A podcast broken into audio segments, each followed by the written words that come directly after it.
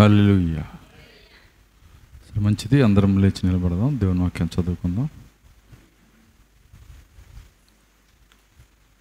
పరిశుద్ధ గ్రంథము నుండి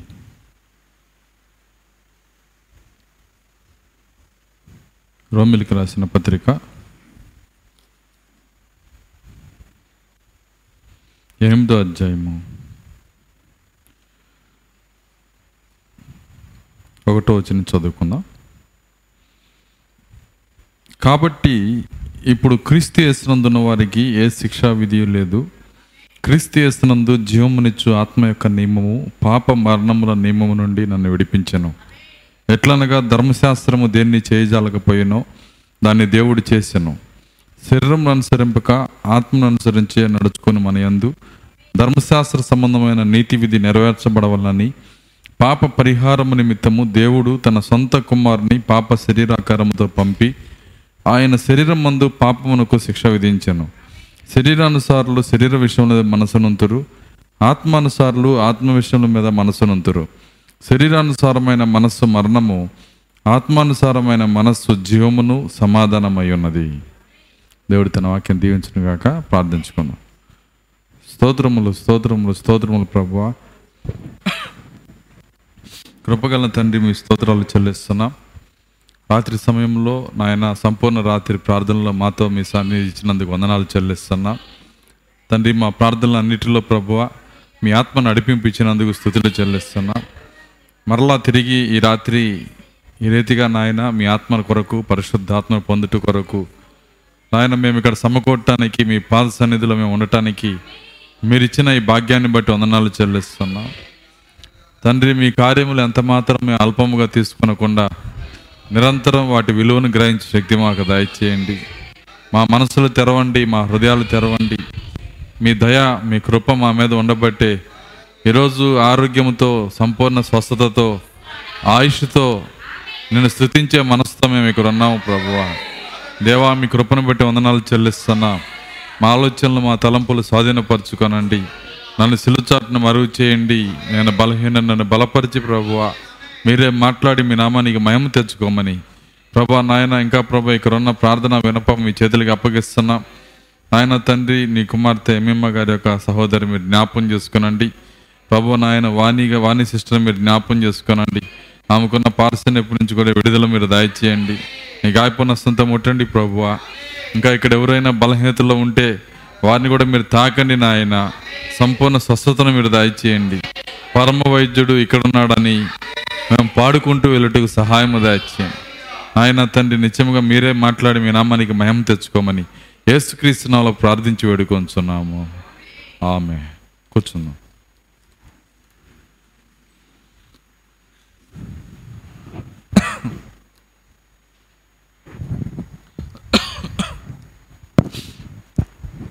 సార్ మంచిది. మరి కొద్ది నిమిషాలు మనకు ఆలోచన వాక్యం పైన ఉంచుదాం. చదవబడినటువంటి లేఖనంలో గడిచిన వారము కొన్ని కార్యాలు మనం చూసాము మరి అది ఎంతమంది జ్ఞాపకం ఉందో నాకు తెలియదు. మరి పరిశుద్ధాత్మ ఆయన భూమి మీదకి వచ్చినప్పుడు మరి ఏ కార్యములు సాధించాడో వాటిని పౌలు గారు పొంది మొదటిగా మొట్టమొదటిగా పొందిన వ్యక్తిగా దాన్ని అనుభవించి సాక్ష్యం ఇచ్చిన మాటలు ఇందులో ఉన్నాయని చూసాం మనం. ఆయన ఏమంటున్నాడంటే కాబట్టి ఇప్పుడు క్రీస్తు యేసునందున్న వారికి ఏ శిక్షా విధి లేదు. నువ్వు క్రీస్తు యేసులోకి వస్తే నీ పైన ఏ శిక్షా విధి లేదు. నువ్వు ఏ శిక్షకే నువ్వు పాత్రుడు కాదు. నువ్వు స్వతంత్రుడివి. నీవు ఇంతకు ముందు చేసిన ప్రతి పాపమును నువ్వు పశ్చాత్తాపం పొందినప్పుడు నీ బదులు మరణించిన ఒక వ్యక్తి అక్కడ ఉన్నాడు.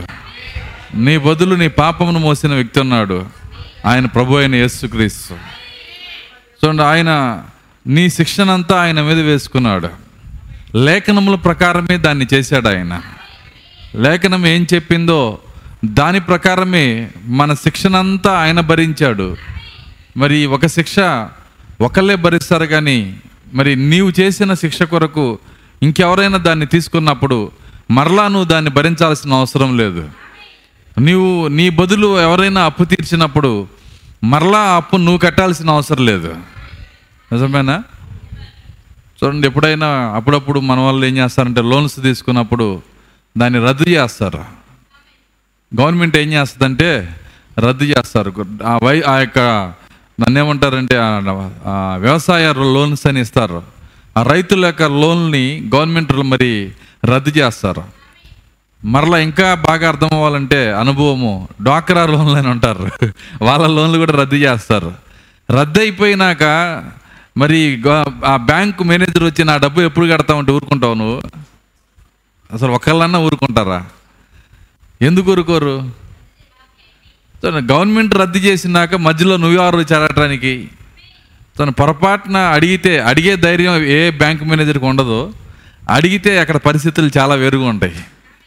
సో అదే ధైర్యము అదే తెగువ ఈ వాక్యం దగ్గర ఎందుకు నిలబడం మనము? వాక్యం ఏం చెప్తుందంటే కాబట్టి క్రీస్ ఇప్పుడు క్రీస్తు చేస్తున్నందున్న వారికి ఏ శిక్షా విధి లేదు అని చెప్పింది. సో నీ శిక్షణవిధి అంతా ఆయన మీదేసుకున్నాడు. మరి ఆయన నీ శిక్షణ అంతా ఆయన మీదేసుకున్నప్పుడు మరి దయ్యం వచ్చి నిన్ను శిక్షించాలనుకొని వచ్చినప్పుడు నీవు ఎంత పౌరుషంతో నిలబడాలి అక్కడ? నా దేవుడు నా శిక్షణంతా భరించాడు. నా అవిధేయత అంతా ఆయన మీద వేసుకున్నాడు. నా తప్పులన్నీ ఆయన భరించాడు. సో ఆయన ఆయన లేఖనంలో చెప్పాడు. సో లేఖనంలో ప్రకారమే ఈ మాట నెరవేరింది. యశా గ్రంథము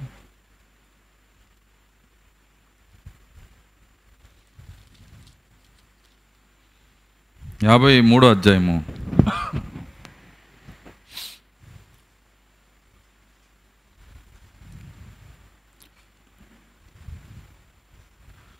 మూడో వచ్చిన చదువుకుందాం. అతడు తృణీకరింపబడిన వాడును ఆయన అతడు తృణీకరించబడిన వాడాయను మనుషుల వలన విసర్జింపబడిన వాడును మనుషుల వలన విసర్జించబడిన వాడును వ్యసనాక్రాంతుడుగాను. వ్యసనాక్రాంతుడుగాను. వ్యాధి అనుభవించిన వాడుగాను వ్యాధిని అనుభవించిన వాడుగాను మనుషులు చూడనొలని వాడుగాను ఉండెను. మనుషులు చూడనొలని వానిగాను ఉండెను. ఉండెను. ఆ. అతడు తృణీకింపబడిన వాడు కనుక అతడు తృణీకరించబడిన వాడు గనక మనం అతనిని ఎన్నిక చేయకపోతిమి. మనం అతన్ని ఎన్నిక చేయకపోతే ఇజ్రాయిల్ ఏం చేయబోతుందో ప్రవచనం అది. ఆయన వచ్చినప్పుడు ఆయనను తృణీకరించబడినవాడు గనక ఆయన్ని మనం ఎన్నిక చేయకపోతేమి. మనం ఆయన్ని మెస్సియాగా ఎన్నిక చేయకపోతేమి. అని భవిష్యత్తులో మెస్సియాని ఎలా ఏం జరుగుతుందో ముందుగానే రాసి పెట్టారు ఆ. అతడు మన రోగములను భరించును. నిశ్చయముగా అతడు మన రోగములను భరించెను. అయిపోయినాయి మీ డాక్రా రుణాలను ఏమైపోయినాయి? రద్దు అయిపోయినాయి మరి దాని తర్వాత మధ్యలో బ్యాంకు మేనేజర్ ఎవరు? వింటున్నారా? ఈ బ్యాంకు మరి ఆయన వచ్చి మధ్యలో వచ్చి నిలబడి నా అప్పు ఎప్పుడు కడతామని అడిగితే ఏం చెబుతారు మీరు? "ఆ, అయ్యా కడతామయ్యా అంటారా? ఎవరు కట్టరు. చూడండి కొద్దిగన్నా తెలివి ఉన్న వాళ్ళు ఎవరు కట్టరు. కానీ ఇక్కడే రెండు సార్లు అప్పు కడుతున్నారు. క్రైస్తవత్వంలోనే జరుగుతున్న సమస్య ఏంటంటే ఆల్రెడీ దేవుడు నిశ్చయముగా ఏమన్నాడు ఆయన? అతడు మన అతడు రోగములను మన రోగములను భరించును. భరించెను. మన వ్యసనములను వహించును. మన వ్యసనములను వహించెను. అయినను. మొత్తపడిన వానుగాను ఆ, దేవుని వలన బాధింపబడిన వానుగాను శ్రమ నొందిన వానుగాను మనం అతనిని ఎంచితిమి. మన అతిక్రమ క్రియలను బట్టి మన అతిక్రమ క్రియలను బట్టి అతడు గాయపరచబడిను. అతడు గాయపరచబడెను. మన దోషములను బట్టి మన దోషములను బట్టి నలక కొట్టబడిను నల్లగ కొట్టబడెను మన సమాధానార్థమైన శిక్ష మన సమాధానార్థమైన శిక్ష అతని మీద పడిను. అతని మీద పడెను. అతడు పొందిన దెబ్బల చేత అతడు పొందిన దెబ్బల చేత మనకు స్వస్థత కలుగుతున్నది. మనకు స్వస్థత కలుగుతున్నది. సో అన్ని అతడు అతడు అతడు అతడు. ప్రతిదానికి అతన్ని పెట్టినప్పుడు మనం ఏం చేస్తున్నామంటే ఆ చెప్పబడినటువంటి లేఖనాన్ని మనం అంగీకరించట్లా. నువ్వు గనక దాన్ని అంగీకరిస్తే ఈ యషియా యాభై మూడు అధ్యాయానికి మన వారసులం అవుతాం మనం. సో ఎక్కడో లేదు ముందు ఆ ప్రవచనంలోనే మన శక్తి ఉంది. అయితే నువ్వు దాన్ని నమ్మాలి దాన్ని విశ్వసించాలి. అపవాది ముందు లేఖనాన్ని మాట్లాడాలి. రోగం ముందు నువ్వు లేఖనాన్ని మాట్లాడాలి. దయ్యం ముందు నువ్వు లేఖనాన్ని మాట్లాడాలి. లూసిఫర్ ముందు యేసుక్రీస్తు లేఖనాన్ని మాట్లాడాడు. అపవాది వచ్చినప్పుడు ఏం మాట్లాడాడు ఆయన? అందుకే ప్రోక్త అంటున్నాడు దెయ్యం వచ్చినప్పుడు నువ్వు చీపురికి అట్లు చెప్పులు తీసుకొని వెళ్ళటం కాదు. వాక్యం తీసుకొని వెళ్ళు దాని మీదకి. మన సైన్యాధిపతి దాన్ని మనకి నేర్పించాడు అంటున్నాడు ఆయన. ఆయన వాక్యంతో అక్కడ నిలబడ్డాడు. వాక్యము కంటే ఆయుధము గొప్ప ఆయుధము లేనే లేదు. ఆ వాక్యమే మనతో మాట్లాడుతుంది. మన సమాధానార్థమైన శిక్ష ఆయన మీద పడెను. సరే మనం ఏం నమ్ముతామంటే మనకు తప్పితే మిగిలిన వాళ్ళు ఎవరికి దేవునితో సమాధానం లేదని నమ్ముతాం. వింటున్నారా? అది ఒక దెయ్యపు మైండ్. కానీ ఇక్కడ వాక్యం ఏం చెబుతుందంటే ప్రతి ఒక్కరి సమాధానార్థమైన శిక్ష దేవుని మీద పడేను. ఆయన మీద పడెను. దేవుని స్తోత్రం. అలెలుయ్య కాబట్టి ఎవరి మీదైనా సమాధాన శిక్ష సమాధానార్థమైన శిక్ష ఆయన మొయ్యట్లేదు అని ఎవరైనా అనుకుంటే ఖచ్చితంగా అది దయ్యపు మైండ్ దయ్యం మాత్రమే అలా భావిస్తుంది. కానీ వాక్యాన్ని నువ్వు నమ్మితే ప్రతి ఒక్కరి సమాధానార్థమైన శిక్ష ఆయన మీద పడేను. ఆయన పొందిన గాయముల వల్ల మనకు స్వస్థత వచ్చుచున్నది. మన అతిక్రమములు బట్టి ఆయన నలగొట్టబడాను. ఎన్ని లేఖనాలు కావాలో అన్ని లేఖనాలు ఉన్నాయి ఇక్కడ. కాబట్టి క్రీస్తు యేసు నందు ఉన్న వారికి ఏ శిక్షా విధి లేదు. దేవుని స్తోత్రం. అలెలుయ్య ఆ అడవుల్లో ఏమవుతుందంటే ఇంతకుముందు చెప్పాను నేను ఎండాకాలం వచ్చినప్పుడు బాగా ఆ ఎండాకాలం ఏం చేస్తారంటే వాళ్ళు ఉన్న ఊరి చుట్టూ చాలా ఎత్తు చెట్లు గడ్డి మరి దాదాపుగా ఒక ఐదారు అడుగులు ఎత్తు గడ్డి గడ్డి ఉంటుంది అక్కడ. మనుషులు మునిగిపోతారు. లేకపోతే ఎనిమిది అడుగులు ఉండొచ్చు ఆ గడ్డి చెట్లు మధ్యలో. అవన్నీ ఎండిపోయి ఉండటం వల్ల మరి చెట్టుకి చెట్టుకి ఆ గాలి వల్ల ఏమైందంటే మరి రాసుకొని నిప్పు పుట్టిద్ది. వింటున్నారా? చూడండి పచ్చిగా ఉన్నంతసేపు ఏది రాదు. పచ్చి దాంట్లో నుంచి నిప్పు రాదు కానీ క్రిస్ అనే పచ్చని జీవం వెళ్ళిపోయిన తర్వాత దెయ్యం గాలి ఊదినప్పుడు అర్థమవుతుందా నేను చెబుతుంది? ఈ ఎండిపోయిన చెట్లు మధ్యలో ఏమవుతుందండి?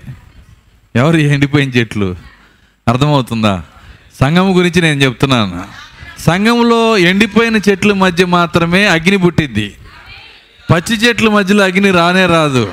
ఎందుకంటే వాళ్ళలో క్రీస్తు జీవం ఉంటుంది కనుక దేవుని స్తోత్రం. అలెల్లుయ్య ప్రవక్త అన్నాడు ఎవరైనా నన్ను వేరు చేస్తే నేను వాళ్ళతో కలిపి గీసుకుంటాను అన్నాడు ఆయన. ఒక గీత ఏం చేస్తానంటే వాళ్ళతో కలిపి నేను గీత గీసుకుంటా. వాళ్ళను వాళ్ళు వేరు చేసుకుంటే ఏం చేస్తారంటే ఏం చేస్తానంటే వాళ్ళు వాళ్ళ చుట్టూ ఒక సర్కిల్ గీసుకుంటే నేను వాళ్ళతో కలిపి నేను ఒక సర్కిల్ గీసుకుంటాను అంటున్నాడు ఆయన. ఆయన బోర్డు మీద చెప్తున్నాడు. ఎందుకంటే ఆయన పచ్చి చెట్టు. దేవుని స్తోత్రం అలెలుయ్య ఆయన చూడండి ఆ అడవిలో ఉన్నటువంటి ఎండిపోయిన చెట్లు అపవాది గాలి ఊదినప్పుడు ఏం చేస్తాయి అంటే నిప్పుని తీసుకొని వస్తాయి. ఆ నిప్పులు ఏం చేస్తాయి అంటే చాలా చెట్లను తగలబెడతా ఉంటాయి. ఆ నిప్పే అనేక అనేక విశ్వాసులను తగలబెడతా ఉంటుంది.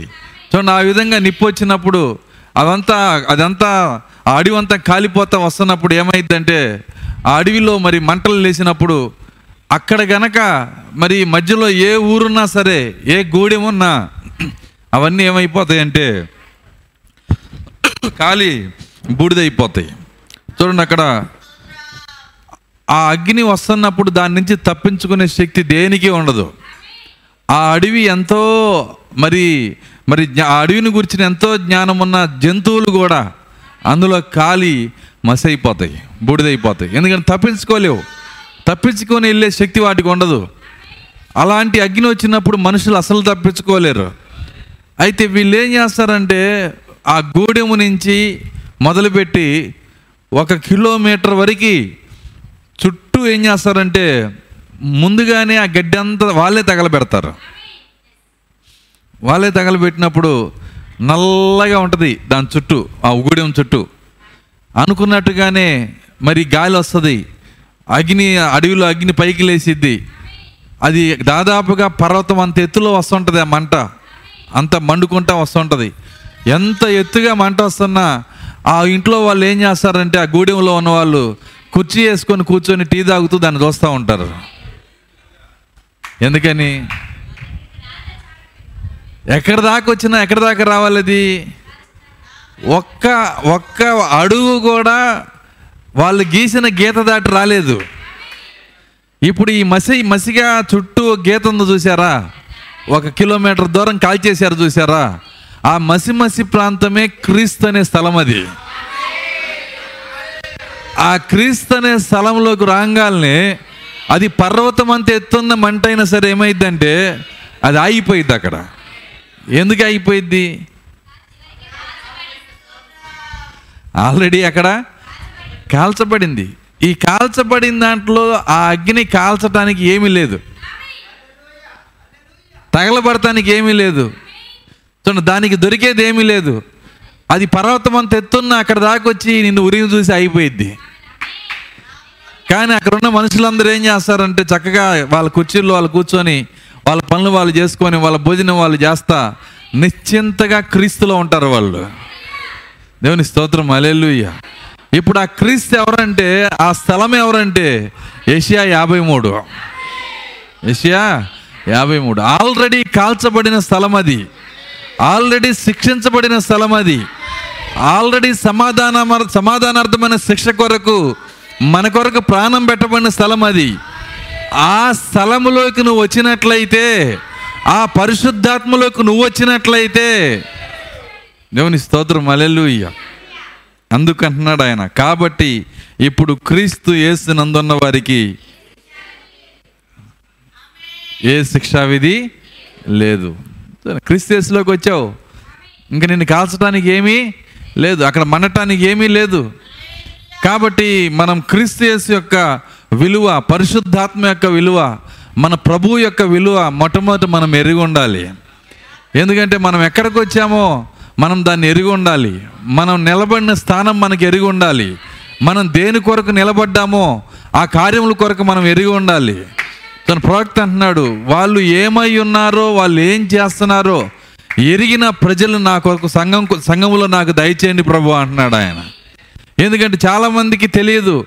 వాళ్ళు ఎక్కడ నిలబడ్డారో తెలియదు. వాళ్ళు ఎందుకు వస్తున్నారో తెలియదు. వాళ్ళు ఏం చేస్తున్నారో తెలియదు. మూలపాఠాలు అసలు తెలియదు. కానీ నడుస్తూ వస్తుంటారు. కానీ దా అటువంటి వాళ్ళ వలన మరి చాలా సమస్యలు వస్తాయి. కానీ నువ్వు క్రీస్తులోకి వచ్చినట్లయితే ఏ శిక్షా విధి లేదు. దేవుని స్తోత్రం. అల్లెలుయ్య నిజమది. కాబట్టి కాబట్టి ఇప్పుడు క్రీస్తు చేస్తున్నందున్న వారికి ఏ శిక్షా విధి లేదు. నువ్వు ఎక్కడైనా ఉండు. నేను దాదాపు ఏడెనిమిది సంవత్సరాలు రోడ్డు సోల్ ఇంట్లో ఉన్నా. వింటున్నారా? సో నా అక్కడ ఉండగానే నాకు వర్తమానం దొరికింది. సో వర్తమానం సమృద్ధిగా నాకు దొరికింది. కానీ కాబట్టి ఎక్కడున్నామనేది కాదు. ఏం జరుగుతుందనేది కాదు. మొదట నువ్వు క్రీస్తులో ఉన్నావా? ఒకవేళ వస్తే రాని సమస్యలు రావని నేను చెప్పట్లా. కష్టాలు రావని నేను చెప్పట్లా. దాని కష్టాలు వస్తాయి సమస్యలు వస్తాయి శోధనలు వస్తాయి రోగాలు వస్తాయి. ఎన్ని వచ్చినా చూడండి మనం బాధపడాల్సిన అవసరం లేదు. అందరికి వచ్చినట్టు మనకి వస్తాయి. కానీ మనం ఎక్కడున్నాము? క్రీస్తు యేసులో ఉన్నాం మనము. ఆ నిశ్చేత మనకు కావాలి. ఏది జరిగినా మనం భయపడాల్సిన అవసరం లేదు. కాబట్టి ఇప్పుడు క్రీస్తు చేస్తున్నందున వారికి ఏ శిక్షా విధి? లేదు. ఇప్పుడు అని ప్రకటిస్తున్నాడు ఆయన. ఇప్పుడు. కాబట్టి ఇప్పుడు క్రీస్తు యేసునందున్న వారికి ఏ శిక్షా విధి లేదు. క్రీస్తు యేసునందు జీవమునిచ్చు ఆత్మ యొక్క నియమము పాప మరణముల నియమము నుండి నన్ను విడిపించెను.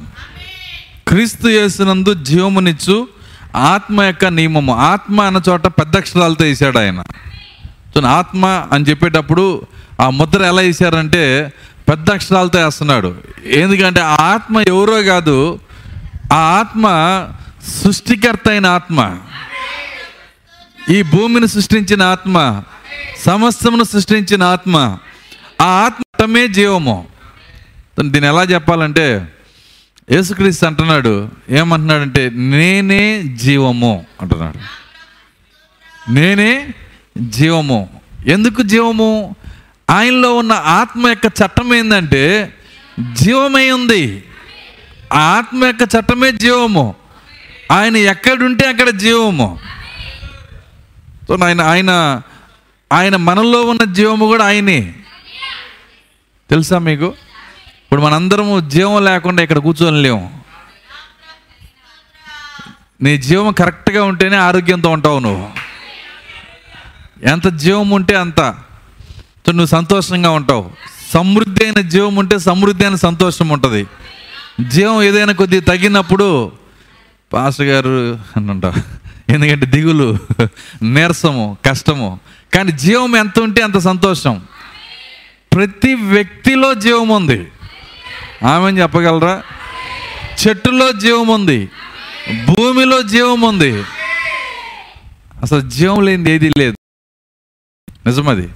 జీవం లేనిది ఏది ప్రకృతిలో లేదు. ప్రతి దాంట్లో జీవం ఉంది. బైబిల్ ఏం చెప్తుందంటే గోడలో కూడా జీవం ఉందంట. గోడలో కూడా జీవం ఉంది. ఇసుకలో జీవం ఉంది. రాళ్ళలో జీవం ఉంది. దోల ఈ- యొక్క రాళ్ళు మరపెట్టుచున్నవి మరి ఆ- ఆ దేవాలయంలో దోలాలు ఆన్సర్ ఇస్తున్నాయి అంట బైబిల్లో రాసిన మాట అది. ఆకాశము ఆలకించుము. భూమి చెవి యొక్కము భూమికి చెవి ఉందా? చూడండి భూమి వింటదా? అంటే దేవుడు బుద్ధిహీనంగా మాట్లాడతాడా? లేదు ఆయన చెప్పేది సత్యం అది. భూమి వినగలదు. ఆయన బిడ్డలకి ఏదైనా ఆటంకం కలిగినప్పుడు అవసరమైతే ప్రకృతి కూడా మరి రివాంజ్ తీర్చుకోగలదు. అంటే ప్రతీకారం తీర్చుకోగలదు. తన బిడ్డల కొరకు అది నిలబడగలదు. సో అందుకే ప్రోక్త అంటున్నాడు ఆ మాచిపత్రి ఏమంటుందంటే ప్రభు నన్ను వదిలిపెడితే ఒక్కసారి అగ్నిగుణంలోకి వెళ్ళొస్తానంటుందంట. ఆ జలముల దేవత ఏమంటుందంటే నన్ను విడిచిపెడితే ఒక్కసారి నేను అగ్నిగుణంలోకి వెళ్ళొస్తాను. ఒక్కరు కొద్దిగా కూడా వేడు అక్కడ ఉండదు. సో దానికి దేవ యేసుక్రీస్తు ఒప్పుకోలేదు. ఎందుకంటే ఆ- ప్రకృతి ఆ జీవము ఆ ప్రకృతిలో ప్రతి దానిలో జీవం ఉంది. రాళ్ళలో జీవం ఉంది. సో అక్కడున్న మనం మనం జీవిస్తున్న ప్రతి అడుగు కూడా ఈ గోడలు రికార్డ్ చేస్తున్నాయి. బండలు రికార్డ్ చేస్తున్నాయి. చుట్టూ ఉన్న ప్రతిదీ రికార్డ్ చేస్తుంది. మనం అనుకుంటాం ఎవరు వినలేదులే అని. సో బయట ఒక కెమెరా పెట్టాడు. లో లోపల ఒక కెమెరా పెట్టాడు. ఆయన దగ్గర ఉన్న పెద్ద కెమెరా ఏంటంటే మన మన ఆత్మ ఎలా ఉందో దాని కెమెరా తీస్తున్నాడు ఆయన. ఆత్మ ఏం మాట్లాడుకుంటుందో కూడా వినగలడు ఆయన. ఆత్మ యొక్క స్వరం కూడా తెలుసు. భక్తుడు అన్నాడు ఇట్టి జ్ఞానం నాకు మించినది. ఇటు జ్ఞానం నాకు మించింది. ఎందుకంటే ఎందుకంటే మాట నా నోటికి రాకముందే అది ఏమిటో పూర్తిగా తెలుసు నీకు. ఆయన అన్నమాట ఏంటంటే నాలుకకు నా మాట రాకముందే అదేంటో నీకు తెలిసిన వాడివి. మరి ఆ జ్ఞానం ఏంటో నాకు నాకు మాకు మించిన జ్ఞానం అది. ఎందుకంటే మాట మనసులో ఉన్నప్పుడే అది రికార్డ్ చేయబడేది ఏంటో తెలుసంట ఆయనకి. కాబట్టి ఖచ్చితంగా ప్రభు దగ్గరికి వచ్చినప్పుడు శుద్ధి శుద్ధీ శుద్ధీకరణంగా ఉండాల్సిన కార్యాలు మన శరీరము ఎంత శుద్ధీకరంగా ఉంటుందో ప్రజలకు మనం ఎంత పవిత్రులుగా కనపడతామో దానికంటే వంద రెట్లు నీ మనసు పవిత్రంగా ఉండాలి. నీ మనసులోంచి వచ్చే ఆలోచనలు పవిత్రంగా ఉండాలి. వాటిని దేవునికి అప్పగించుకోవాలి. ఏదైనా ఆలోచన గనక దేవునికి వ్యతిరేకంగా వస్తే ఆయన యొక్క నీతికి వ్యతిరేకంగా వస్తే ఆయనకి అప్పగించుకొని ప్రభువా ఇట్లాంటి ఆలోచనలు నాకు రాకుండా ఇట్లాంటి తలంపులు నాకు రాకుండా నీ కృప మాకు దయచేయమని ప్రార్థన చేయాలి. మన యథార్థతను దేవుని ముందు నిలబెట్టాలి. ఆ విధంగా కడుక్కున్న వ్యక్తులు మాత్రమే దేవుని ముందు నిలబడగలరు. దేవుని స్తోత్రం. మలెలుయ్య నిజమది. చూడండి మనం సంఘంలో ప్రజలకి ఎంత మంచి వాళ్ళుగా కనపడినా చూపులకి ఎంత బాగా కనపడినా దానివల్ల ఏ ప్రయోజనం లేదు. ఆయన అంతరంగమును కూడా చూసే దేవుడు. అంతరంగ స్వరమును చూసే దేవుడు. దేవుని స్తోత్రం. అలెలుయ్య కాబట్టి ప్రతి దానికి జీవం ఉంది. దాన్ని ఇప్పుడు ఇప్పుడు సైంటిస్టులు కొత్తగా కొత్తగా కొన్ని కార్యాలు రాసినప్పుడు నాకు నవ్వు వస్తూ ఉంటుంది. ఏమంటారంటే జలముల దగ్గరికి నువ్వు వెళ్ళినప్పుడు అవి గుర్తుపడతాయి అంట నిన్ను. ఏదన్నా ఒక చెరువు ఉంది అక్కడ. ఆ చె ఆ చెరువు దగ్గరికి వెళ్ళినప్పుడు ఆ అవి మాట్లాడుకుంటాయి అంట వీళ్ళు సైంటిస్టులు చదువుతున్న మాటలు అవి. ఏమన్నా అంటే వీడు మొన్న వచ్చాడు నా దగ్గరికి. సో ఇంతకుముందు వచ్చింది గుర్తుపడుతుంది అంట. మొక్కలు ఒకదాంతో ఒకటి మాట్లాడుకుంటాయి అంట. మొక్కలు కూడా మాట్లాడుకుంటాయి. మొక్కకి చెవు ఉందా? యేసుక్రీస్తు మాట్లాడితే ఏముంది? ఆయనకి లోబడిందా? ఇంకెప్పుడు ఫల ఫలాలు ఇవ్వద్దు అన్నాడు ఆయన. చూడండి మొక్కలు ఆయనకి లోబడినాయి. ప్రతి దానికి జీవం ఉంది. మనిషికే మరి ప్రవక్త ఏమన్నాడంటే మనిషి దేవుని యొక్క లా ల్యాబొరేటరీలోకి అడుగుపెట్టాడు అన్నాడు మనిషే మరి ఈ యొక్క ల్యాబొరేటరీలో అడుగుపెట్టి మరి భూమికి వినే శక్తి ఉంది కాబట్టి భూమికి చూసే శక్తి ఉంది కాబట్టి ఇంతకీ భూమిలో ఏది చూస్తుంది ఏది వింటుందని దాన్ని పరిశోధన సేవల్లోకి వెళ్ళి చూసి అప్పుడు ఇసుకలో నుంచి దాన్ని ఒక చిప్పును బయటికి తీశాడు. దానికి పేరు కూడా వాళ్ళు పాపం న్యా- న్యాయం చేశారు దానికి. ఏం పేరు అంటే దాని పేరు? శాండ్ అంటే ఏంటి? ఇసుక శాండ్ డిస్క్ అనమాట శాండ్లోంచి వచ్చింది. అదే నువ్వు నువ్వు నువ్వు పెళ్ళిలో ఏ సూట్ వేసుకున్నావో చెప్పిద్ది. అర్థమైందా? నువ్వు నువ్వు అదే నువ్వు పలానా రోజు ఫోటో ఎట్ట దిగావో చెప్పిద్ది. పెళ్ళిలో నువ్వు ఎక్కడ కూర్చున్నావో చెప్పిద్ది. వీడియో చెప్పిద్ది. నువ్వు ఏం మాట్లాడావో చెప్పిద్ది. నువ్వు ఎలా చూసావో చెప్పిద్ది. సో మనిషి కనుక్కున్న ఆ ఇసుక మొక్కలో నుంచే అంత జ్ఞానం బయటికి తీస్తే దేవుడు ఆయనే గనక ఒకవేళ భూమికి ఆజ్ఞాపిస్తే దీనికి కోటి రెట్లు క్లారిటీతో వచ్చేది అక్కడి నుంచి. దేవుని స్తోత్రం. అలెలుయ్య మనిషి కొద్దిగా అప్డేట్ అవుతూ అప్డేట్ అవుతూ వస్తున్నాడు. ఒకప్పుడు ఒకప్పుడు అప్పుడున్న సెల్ ఫోన్లు వేరు అప్పుడు రికార్డింగ్ వేరు. బోజర్ బోజర్గా బోజర్ బోజర్గా ఉండేది. దాని తర్వాత మరి ఫోర్ కే అని అదే అని హెచ్డి అని రకరకాలు వచ్చినాయి. ఇప్పుడైతే మంచి క్లారిటీతో వస్తున్నాయి. ఇదే క్లారిటీ అనుకుంటున్నాం. నిజంగా ఎంతకంటే ఎక్కువ క్లారిటీ దేవుడు దేవుని దగ్గర ఉంది. చూడండి అంత క్లారిటీతో ఏది తీస్తుందంటే విచిత్రం ఏంటంటే ఇసుక. ఇసుక్కి వినే శక్తి ఎక్కడి నుంచి వచ్చింది? ఇసుక్కి చూసే శక్తి ఎక్కడి నుంచి వచ్చింది? మీరు కనుక దాన్ని గమనిస్తే ఈ ఇసుక ఎక్కడి నుంచి వచ్చిందో అక్కడి నుంచి వచ్చింది. ఈ ఇసుక ఎక్కడి నుంచి వచ్చింది? ఆయన వాక్యంలో నుంచి వచ్చింది. ఆయన వాక్యంలో నుంచి అది వచ్చింది గనక వాక్యం వల్ల సృష్టించబడింది గనక ఈ యొక్క జీవము జీవము అది కలిగి ఉంది వినే శక్తిని అది కలిగి ఉంది చూసే శక్తిని కూడా అది కలిగి ఉంది. ఎందుకంటే అది వాక్యంలో నుంచి వచ్చింది. దేవుని స్తోత్రం అలెలుయ్య కలిగి ఉన్నది ఏది ఆయన లేకుండా కలగలేదు. ప్రతిదీ కూడా ఆయన వల్లనే కలిగింది. కాబట్టి ప్రతి దాంట్లో కూడా జీవం ఉంది. ఏ విధంగా జీవం ఉంది? సమస్తము ఆయనే. సమస్తము కూడా ఆయనే. నీలో ఉన్న జీవము కూడా ఆయనే. నాలో ఉన్న జీవము కూడా ఆయనే. మీకు తెలుసా? పాపిలో ఉన్న జీవము కూడా ఆయనే. అది ఎట్లా పాస్టర్ గారు? పరిశుద్ధుల్లో జీవము ఆయనే అంటే మేము నమ్ముతాం కానీ పాపిలో ఉన్న జీవం ఆయనట్టు అవుతాడు. వింటున్నారా? అప్పుడు అప్పుడు ఏసు కాకుండా ఇంకో జీవం ఏదో ఉండి ఉండాలా? ఉందా? రెండో జీవం నాకు చూపిస్తే ఆయనలో ఇంకో జీవం ఉందని చెబుతా పాపిలో. రెండో జీవము లేదు. ప్రతి ఒక్కరిలో అదే జీవము. దేవుడు కొంతకాలము ఈ నాటకమును నాటకము రంగంలో ఉండటానికి వాళ్ళకి జీవాన్ని ఇస్తున్నాడు. దీన్ని ప్రసంగి చెబుతున్నాడు. ప్రసంగి గ్రంథంలో ఏమంటున్నాడంటే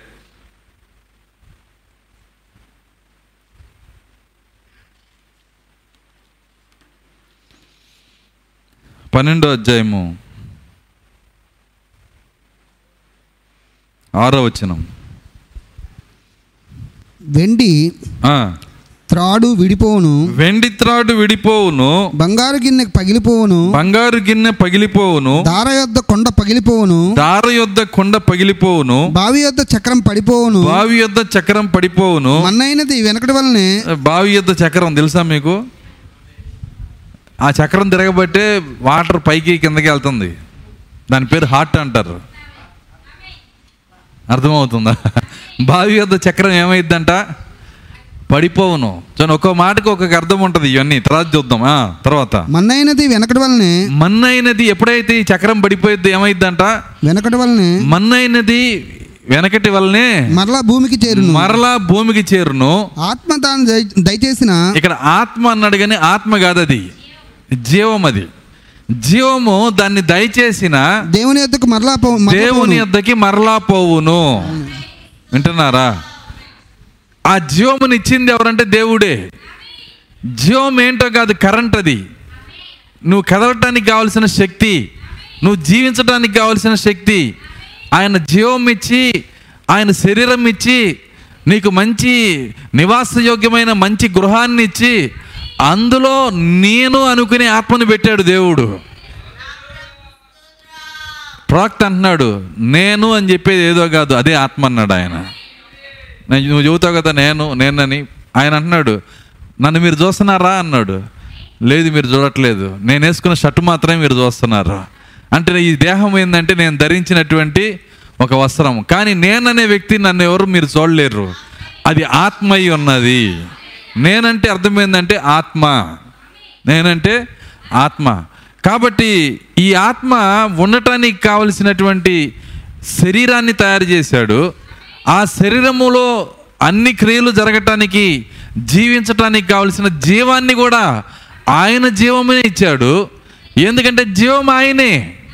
సూత్రం ఎప్పుడు మర్చిపోమాకండి నేనే జీవం అన్నాడు ఆయన.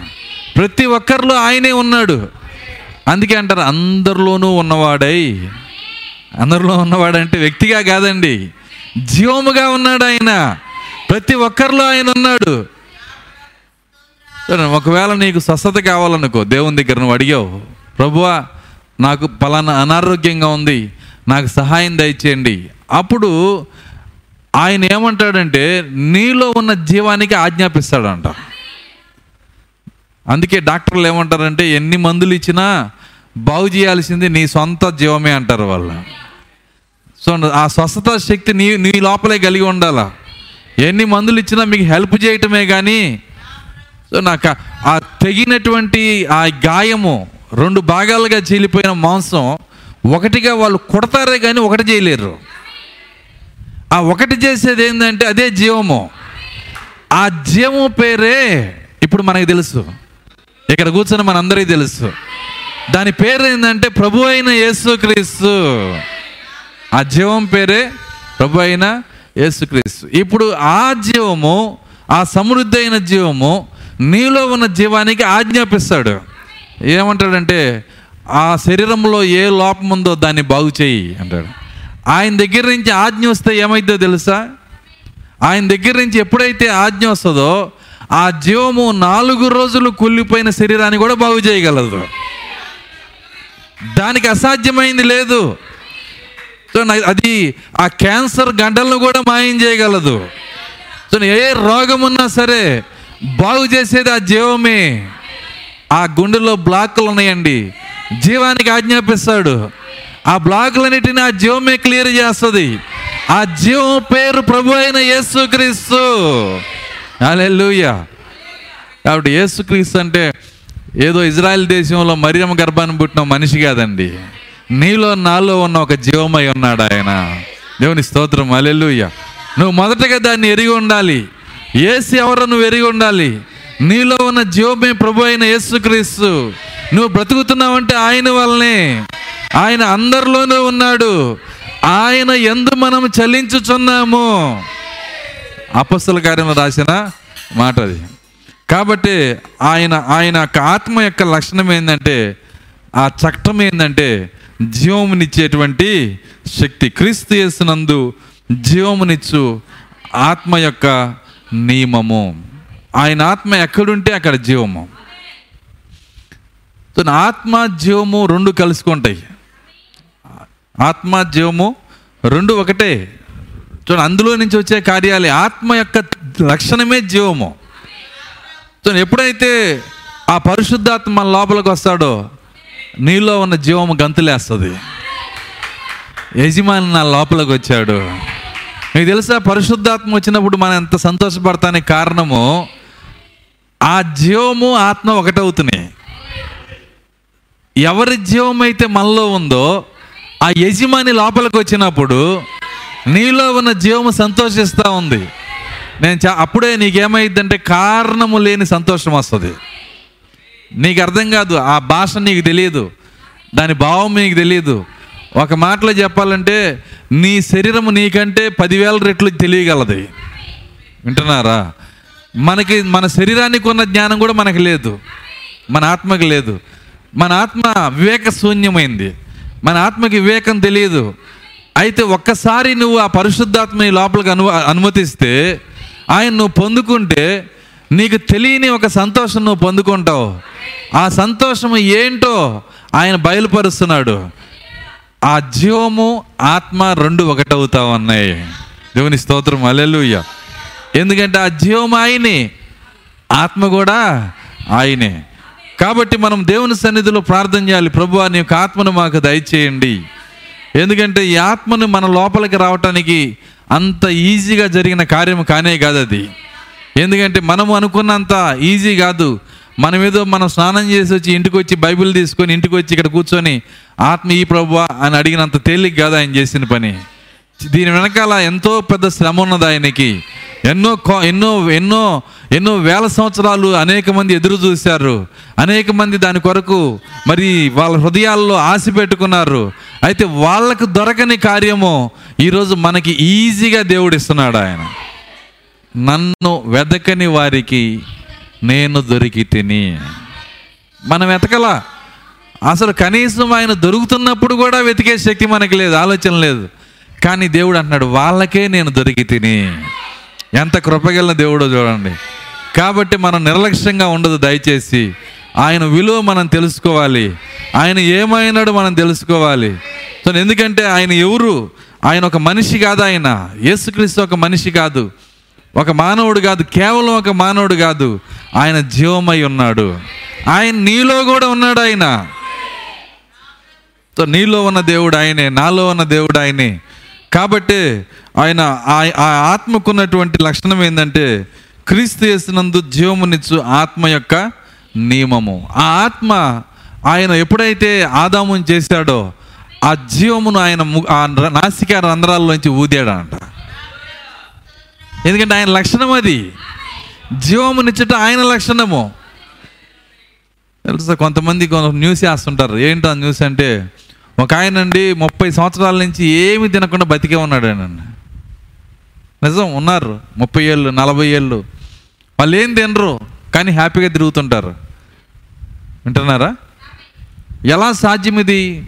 తను సైంటిస్టులు వాళ్ళ దగ్గరికి వెళ్ళి పరిశీలన చేస్తుంటారు. తను ఏమి తినకపోయినా వాళ్ళు ఎలా బతికున్నారు? వాళ్ళు ఏమి తినరు.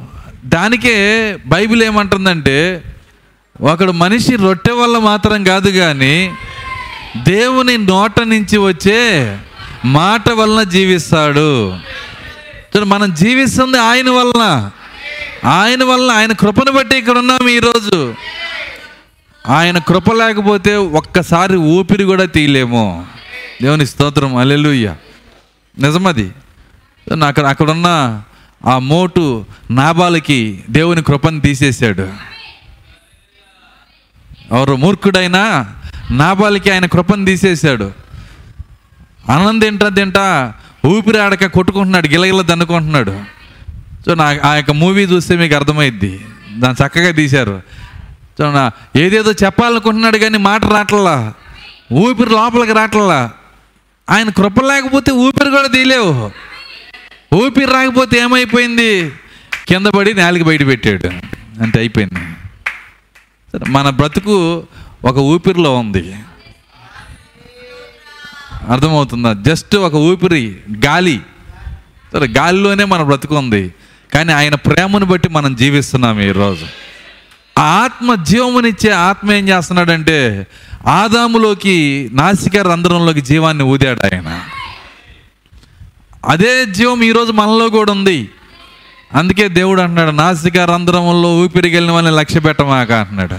వాడి చక్రవర్తి అయింది అయితే ఏంది? వాళ్ళ తాత అయితే ఏంది అని. కారణం ఏంటంటే ఊపిరి ఆపేస్తానంటాడు ఆయన. ఏం చేస్తాడు? ఊపిరి ఆపేస్తా. ఒక లక్ష ఎనభై ఐదు వేల మందిని ఒక రాత్రిలో ఒక సెకండ్లో ఊపిరి తీయేశాడు ఆయన. ప్రపంచ మిలిటరీలో పెద్ద మిలిటరీ మంచి శక్తి కలిగిన మిలిటరీ అని పేరు ఉంది. ఎన్ని ఎంత మిలిటరీ అయితే ఏముంది అక్కడ? దేవుడు ఊపిరి ఆపేశాడు. అందుకే అన్నాడు నాసిక రంధ్రముల్లో ఊపిరి వెళ్ళినవన్నీ లక్ష్య పెట్టొద్దు. ఎవరైతే ఏమైంది? పెద్ద డాన్ అయినా ఒకటేగా ఎవరైనా ఒకటే. దేవుడు ఒక్కసారి రంగం మీదకి వస్తే చేయగలిగింది ఏమీ లేదు. ఊపిరి లేని దయ్యాలే గడగడ ఉనుగుతున్నాయి వాటికి ఊపిరితో పని లేదు. నిజమేనా? ప్రతి దయ్యం ఏం చేస్తుంది? వణుకుతుంది. సో ఎప్పుడు అయిపోయిద్దో ఊపిరి తెలియని వాళ్ళు మాత్రం దయ్యాల కంటే ధైర్యంగా ఉన్నారు. అది పెద్ద సమస్య. సో ఏంది కారణం ఏంటంటే మూర్ఖుడు రాజు కంటే బలవంతుడు అంట సామెతలు ఏమంటుందంటే మూర్ఖుడు రాజు కన్నా బలవ బలవంతుడు. తన మూర్ఖత్వం తీసేయాల? మూర్ఖ మూర్ఖపు ఆత్మ మనలోంచి తీసేసి జ్ఞాన వివేకములనిచ్చు ఆత్మ మన లోపలికి రావాలి. దేవుని స్తోత్రం. అలెలుయ్య ఆ పరిశుద్ధాత్మ మనం ఆహ్వానించాలి.